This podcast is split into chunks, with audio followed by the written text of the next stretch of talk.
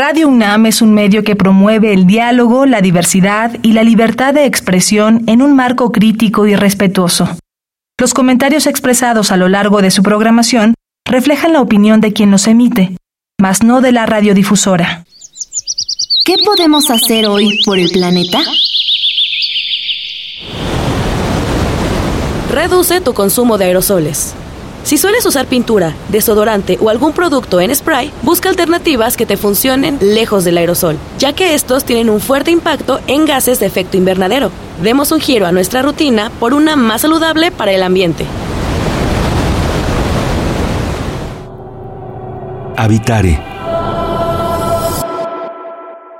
Hola, ¿qué tal? ¿Cómo están? Bienvenidas y bienvenidos a una nueva transmisión de Habitare, Agenda Ambiental Inaplazable. Como cada semana me da mucho gusto saludarles, mucho gusto de conocer de un nuevo tema y sobre todo el día de hoy porque es algo que creo que les puede interesar a todas aquellas y todos aquellos ecófilos que nos escuchan. Yo soy Mariana Vega y tengo el gusto de estar en este espacio con la doctora Clementina Equiwa. ¿Cómo estás, Clemen? Muy bien, Mariana. Pues como dices, con otro tema, pues aquí en el que yo casi podría decir que soy un poco ignorante, pero me encanta la oportunidad para aprender algo nuevo y algo que yo creo que está en la boca de todas las personas. Y estamos hablando de la justicia climática. Todo el mundo habla de la emergencia climática, del gran problema que se nos viene encima, pero no estamos pensando en el problema que se presenta desde la perspectiva de la justicia, la equidad, la igualdad y todas esas perspectivas. Entonces, pues el día de hoy nos acompaña Nora Cabrera, que es licenciada en Derecho del Instituto Tecnológico de Estudios Superiores de Monterrey y maestra en Derecho por la Universidad Nacional Autónoma de México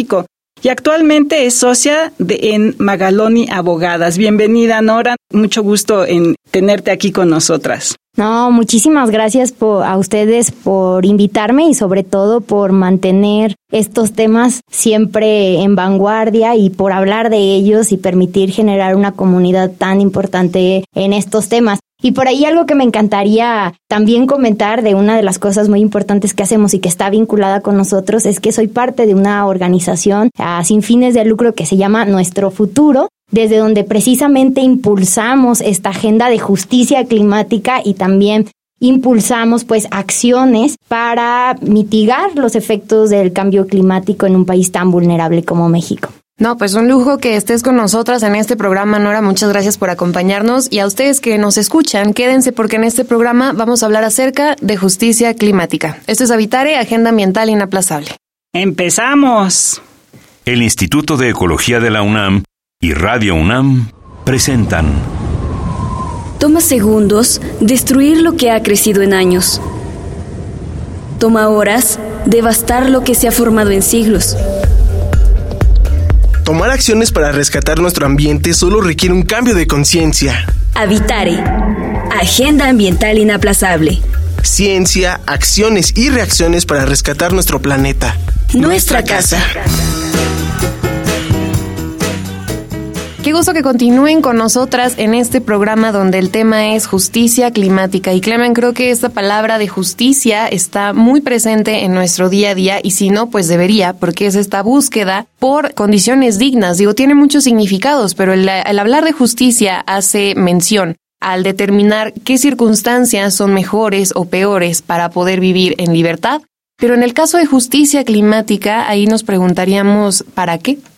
Exactamente. Y bueno, estamos viviendo una emergencia climática y pues como siempre sucede, los más desprotegidos son las personas que tienen menores ingresos o que están en situaciones de pobreza o a lo mejor mujeres en situaciones particulares. Y bueno, qué mejor que Nora nos explique con mayor precisión qué significa eso de justicia climática.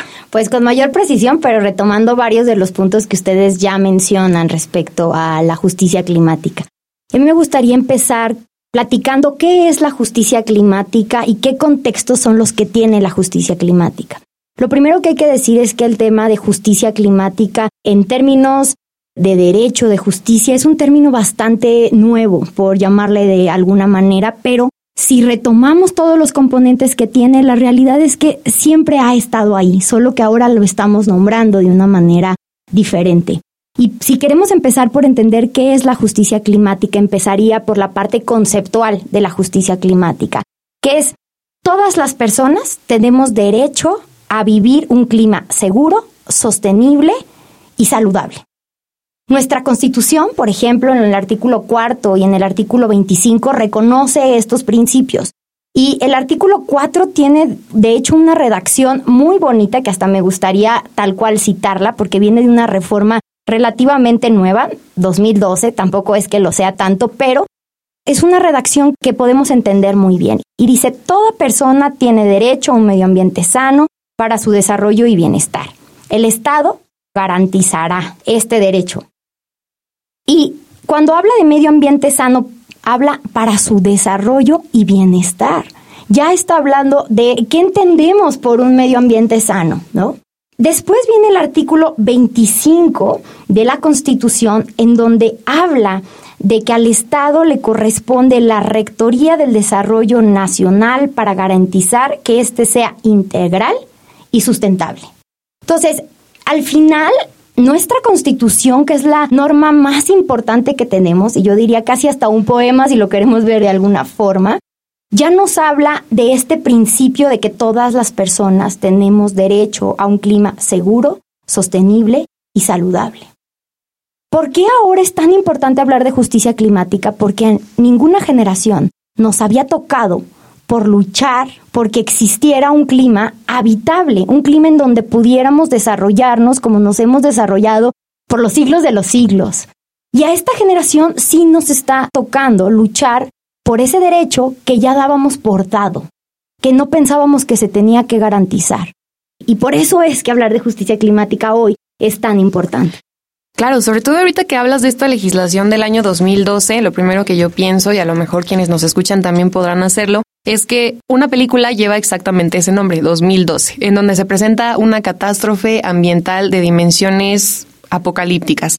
Y de ese tiempo hacia acá ocurre esta tendencia al considerar cada vez más grave la urgencia de la emergencia climática, no solamente el cambio climático, que ya lo hemos dicho aquí en Habitare, y que incluso este Día de la Tierra, más que convertirse en un día de conciencia también hacia los efectos que tiene en nuestras vidas cotidianas, se convierte también en un día de manifestación. A mí me parece muy importante resaltar justo que este papel que tú dices, Nora, del hacer un llamado a que esta justicia climática sea efectiva, ¿no? que la podamos vivir y disfrutar plenamente, se convierte en una demanda y justo el Día de la Tierra es un buen pretexto en el que muchas y muchos jóvenes, no solamente jóvenes, personas de todas las edades con esta conciencia, salen a exigir una mejora en, por ejemplo, disminuir los efectos, eh, las emisiones de gases de efecto invernadero.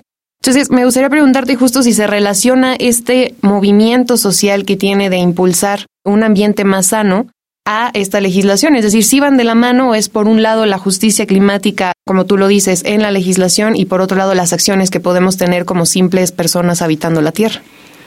Es muy interesante lo que dices porque las acciones van junto con la justicia climática. Y es la segunda parte de esta conceptualización de la justicia climática. Primero podemos hablar desde dónde conceptualizamos la justicia climática y después desde dónde resolvemos la crisis climática. Y cuando hablamos desde dónde resolvemos la crisis climática, vamos a la parte de las acciones y también la perspectiva con la cual tenemos que instar esas acciones.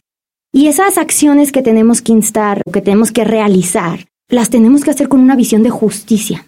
Las tenemos que hacer con una visión de reconocimiento de las desigualdades sociales, económicas, de género y poder reconstruir un sistema o un orden entendiendo ese proceso de desigualdades. Entonces a mí me gusta como decir que la justicia climática no nada más es esta parte conceptual que les explicaba al inicio, sino que es también entender la forma en la que resolvemos la crisis climática.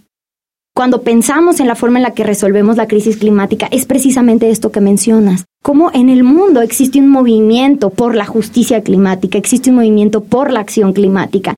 Y aquí hago un paréntesis porque esto me parece muy interesante. Cuando empieza el movimiento climático, en algún lugar se hablaba mucho de acción climática. Mm. Y hoy se habla mucho de justicia climática. Porque hay que reconfigurar cómo sí tenemos que transitar un sistema diferente pero que tenemos que hacerlo desde una perspectiva de derechos, tenemos que hacerlo desde una perspectiva de justicia. Y aquí me gustaría ponerles un ejemplo de qué es a lo que me refiero en términos de justicia climática, en esta parte de cómo resolvemos la justicia climática desde el primer elemento.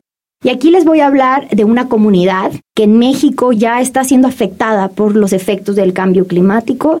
Es una comunidad en Tabasco, la comunidad se llama El Bosque. Esta comunidad es de pescadoras, de pescadores históricamente, por lo menos 25 años que tiene esta comunidad. Es una comunidad de pescadores que está siendo desplazada climáticamente por un problema de erosión costera exacerbada por los efectos del cambio climático tienen problemas de más nortes, más huracanes, pero también hay posiblemente un tema de aumento del nivel del mar, cosa que pasará en una zona importante de Tabasco. Esta comunidad de pescadores es una comunidad que históricamente ha sufrido un proceso de desigualdades. Entonces, me parece que es un gran ejemplo para decir de qué hablamos con el tema de justicia climática. Esta comunidad tiene una huella de carbono mínima. Esta comunidad lo que han hecho es pescar. Esta comunidad ha contribuido para efectos prácticos de manera mínima al cambio climático. Sin embargo, hoy viven los efectos del cambio climático. Como si fueran los más responsables, ¿no? Exacto, como si fueran los más responsables, pero no lo son. Y entonces esta comunidad hoy, pues tenemos que verla bajo la perspectiva de justicia climática, porque se les tendría que estar acompañando en este proceso de una manera muy diferenciada, entendiendo ese proceso de desigualdad que históricamente ha sufrido la comunidad. Entonces, el primer elemento de esta parte de cómo resolvemos la crisis climática es primero entendiendo cómo sí hay un sistema de desigualdades y que hay comunidades que ya están siendo afectadas y que ellas son las primeras que debemos voltear a ver para ver de qué forma se adaptan y generan comunidades resilientes al cambio climático. Esa es como una parte que sería la primera, pero también podemos ir hablando de otras acciones específicas que están al alcance de todas y todos nosotros y que se tienen que ver con una perspectiva de justicia climática. Claro, eso es lo que iba yo a decir, porque te quedas sin aliento, Mariana, ¿no? Con estas historias y la historia de este pueblo en Tabasco no es la única. Estoy segura que hay muchísimas más aquí en nuestro país y por supuesto en el resto del mundo. Entonces, una de las quejas o de las preocupaciones que muchas veces me llegan a mí es por dónde empezar. Bueno, ellos ya están viviendo eso por dónde empiezan, por moverse, por dejar de pescar, ¿no? Entonces, oriéntanos un poquito, por dónde puede uno empezar. Eh, hay que empezar por algún lugar, ¿no? Y claro que sí, y sí hay forma de empezar. Nunca antes en la historia había existido tanta información de cómo podemos hacer frente a esto y qué cosas son las que podemos hacer, que creo que es la parte positiva de esta crisis y este momento histórico que estamos viviendo. El primer elemento para entender la justicia climática desde la forma para resolver la justicia climática es reconocer este sistema de desigualdades que ya comentaba. Pero después es entender los procesos de transformación que estamos viviendo y cómo esos se tienen que vivir desde la óptica de justicia. Por ejemplo, un elemento importante que, en el que hay que pensar es en la transición energética justa, por ejemplo que es una acción específica. Tenemos que transitar energías renovables que se generen con el sol, con el aire, por ejemplo. Pero en este proceso de transición, pues también tenemos que pensar, por ejemplo, en las comunidades que ahora en lugar de sembrar, ¿no? Van a prestar ese terreno para poner paneles solares. ¿De qué forma garantizamos su subsistencia, reconocemos estos procesos de desigualdad? Pero ahí hay una acción específica que podríamos resolver, Clementina, que es tenemos que transitar, tenemos que tener más energías renovables y tenemos que entender que la forma en la que tenemos que generar energía, en general, pues tiene que ser a través de fuentes renovables. Pero si lo vemos desde la perspectiva de justicia, es entender cómo esta transformación pues pasa por respetar derechos. También tenemos otras acciones específicas, por ejemplo, la movilidad sostenible, que también implica que tenemos que tener movilidad accesible y asequible para todas y para todos. Y ahí es cuando hablamos, sí, tiene que haber coches eléctricos, sí, tiene que haber coches híbridos, pero no únicamente para quienes tienen estos alcances, sino tenemos que ver de transporte público, tenemos que hablar de qué forma nos movemos de una manera que realmente estemos hablando de una movilidad sostenible. Y este elemento también es un tema de acción específica, ¿no? Una acción que podemos generar, pero que otra vez pasa por un tema de justicia. No podemos nada más decir, ay, sí, todas, todos, todos tenemos que usar coches híbridos. Bueno, es que no se trata solo de coches híbridos, se trata de hablar de un sistema asequible, de una ciudad que sea accesible a todas y a todos. Entonces, esa es una parte de una acción específica que también se vuelve importante y que tiene que pasar otra vez por un término de justicia. También, y con esta última acción me quedaría porque me parece que es muy importante, y es la parte de la participación ciudadana.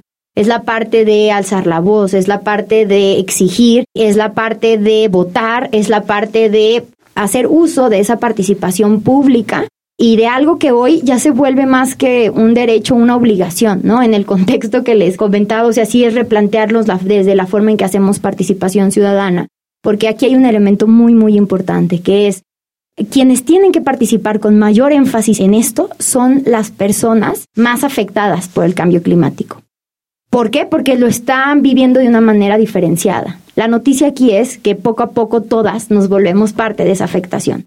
Pero sí hay que también irlo entendiendo, ¿no? O sea, por ejemplo, no es lo mismo alguien que habita aquí mismo en la Ciudad de México en una alcaldía que no tiene acceso al agua a alguien que vive aquí mismo en la Ciudad de México y vive en una alcaldía que todos los días tiene acceso al agua de manera regular. Las condiciones sí son diferentes, pero también vamos hacia un mismo punto que es que la escasez de agua pues nos tocará a todas y todos. Entonces hay que hablar de ese elemento de participación ciudadana.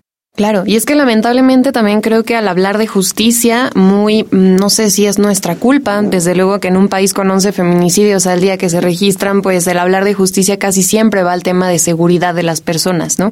El tema de justicia climática, por supuesto, no está peleado por lo que nos estás narrando en este momento, pero sí me gustaría preguntarte de qué manera intervienen diferentes tipos de pensamiento, de conocimiento en el tema de la justicia climática. Por ejemplo, en el trabajo que hacen en nuestro futuro, me gustaría saber si justo también hay visiones, por ejemplo, como tenemos en Habitare, que Clementina es bióloga, que yo soy socióloga, que logramos dar esta visión un poquito más abierta, no más redonda, porque no deberían estar peleados esos conocimientos en busca de un tipo de justicia que, vamos, es para todos los seres vivos, no solamente para las personas.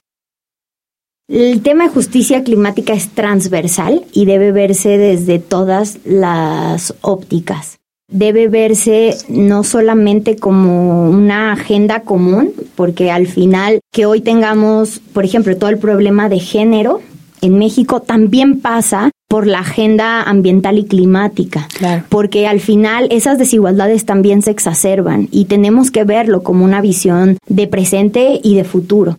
Entonces es, es muy importante ver a esta agenda como una agenda transversal y una agenda que debería estar en el centro de la política nacional, de la política local, de la política estatal y desde esa visión también lo vemos en nuestro futuro. En nuestro futuro somos un equipo multidisciplinario de todo tipo, profesionistas, abogadas, politólogas, internacionalistas, hasta biólogas aliadas, comunicólogas aliadas, que lo que buscamos es poner esto en el centro, poner en el centro que esto es una agenda transversal, que lo tenemos que ver desde diferentes visiones y que la justicia no es un tema de derecho, la justicia es un tema de protección de lo que es público, de lo que nos incumbe a todas y de lo que nos incumbe a todos, y que por lo tanto no lo debemos de ver de manera aislada, sino lo debemos de ver como algo que está en el corazón de todas las personas, ¿no? Y al final, cualquier persona que está preocupada por las injusticias del mundo debe estar preocupada por la justicia climática,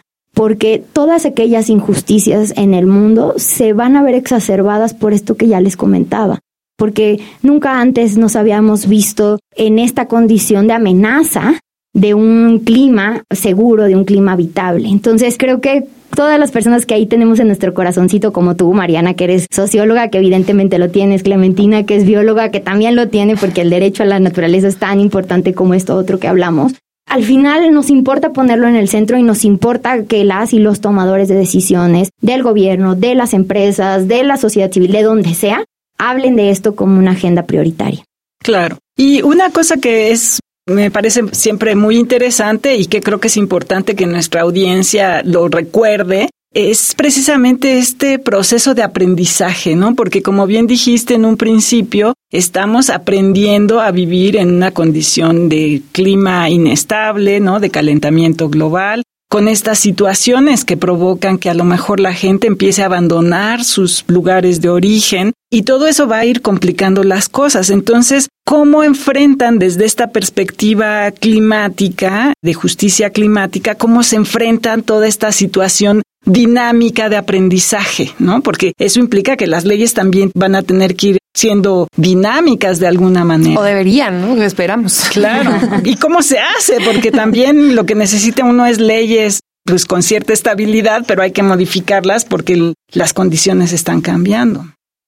Y pasa otra vez lo que generalmente pasa con las leyes, que la conducta humana o la conducta de lo que estamos viviendo va más rápido que las leyes. Y que al final las leyes como tal o como reglas pues no pueden resolver todas esas cuestiones que están pasando, pero lo que sí lo pueden resolver son esos principios y valores que nos rigen como sociedad y que permiten que podamos como establecer cuál es el ritmo con el que nos tenemos que mover y para eso tenemos la Constitución. La Constitución, por ejemplo, en México y los tratados internacionales, el Acuerdo de París y, otros tratados de derechos humanos, pues ya reconocen esta realidad. Y ahora lo que nos toca es a través de, por ejemplo, desde nuestro futuro impulsamos los litigios climáticos de la naturaleza y eso es decirle a las cortes, oye, reconoce esta condición para que exijas que te protejan estos derechos, ¿no? Que es como una forma de que el derecho pues se pueda actualizar a estas realidades. Ah, pero lo que para mí y para nosotras en nuestro futuro es muy claro es que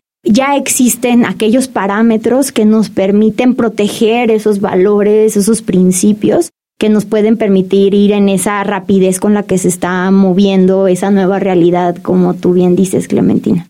Claro, sobre todo porque la vida no se detiene, independientemente de que a veces queramos voltear la mirada y hacer menos a estos problemas que cada vez se acrecentan y que cada vez nos afectan de manera más directa o indirecta. Pues esto que mencionas, Nora, me parece vital, el tema de los valores también con los que cada persona se conduce o participa en este tipo de actividades en busca de una justicia climática. Me gustaría que muy brevemente, por favor, nos des un mensaje para las personas que nos escuchan. Si, por ejemplo, no les había pasado nunca por la mente que tenemos el derecho a la vida y a un ambiente sano y libre de todos estos contaminantes y tóxicos, y les interesa, ¿cómo pueden comenzar en este mm, unirse a la lucha en busca de una justicia climática?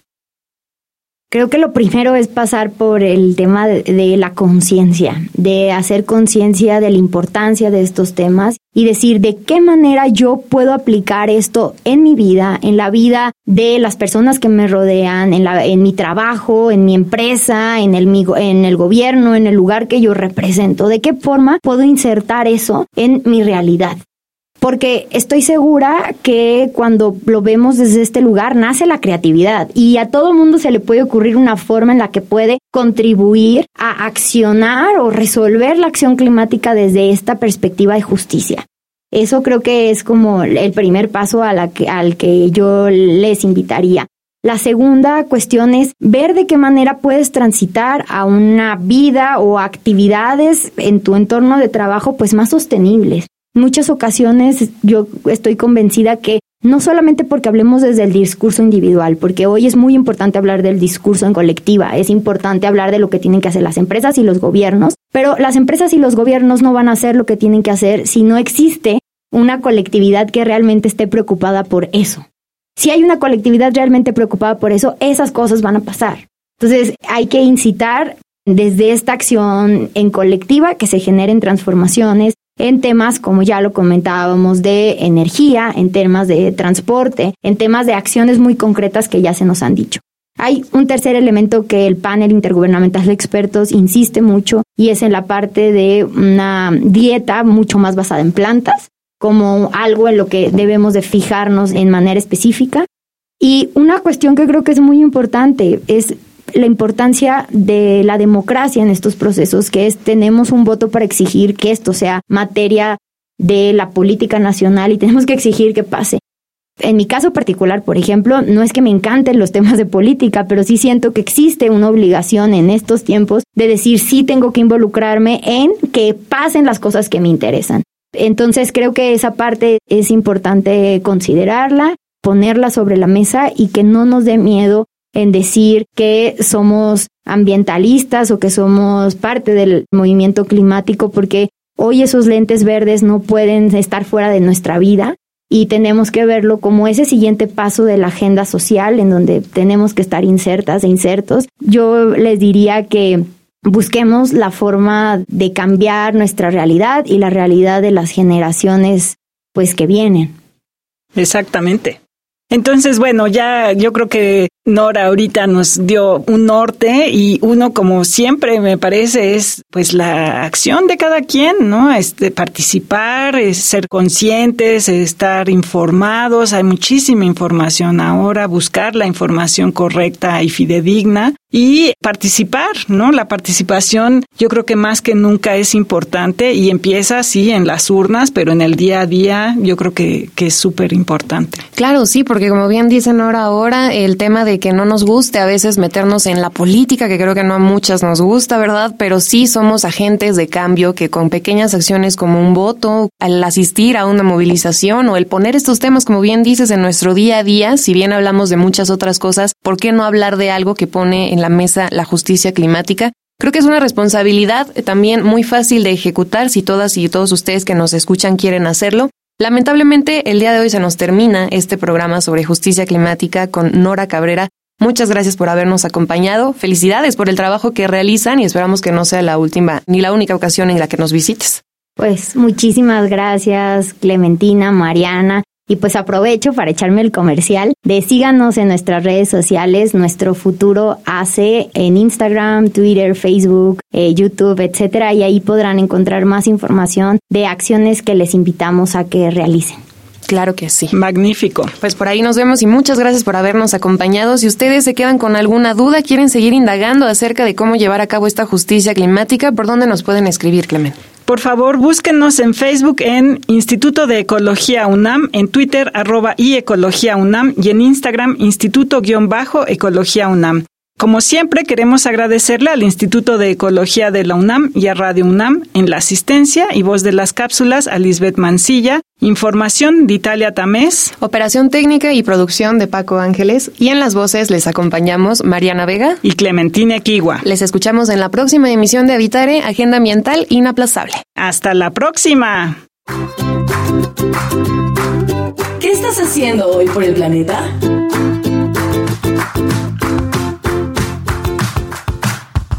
Yo cuido el planeta tratando de no contribuir con el smog que hay en la ciudad. No fumo, no vapeo, nada de eso. Cuando tengo que desplazarme largas distancias, pues intento ocupar el transporte colectivo, el transporte público y así disminuir el humo en la ciudad. Visita ecología.unam.mx para obtener más información sobre el tema de hoy. Y si quieres escuchar todas nuestras emisiones, entra a radiopodcast.unam.mx. Radio UNAM y el Instituto de Ecología de la UNAM presentaron Habitare, Agenda Ambiental Inaplazable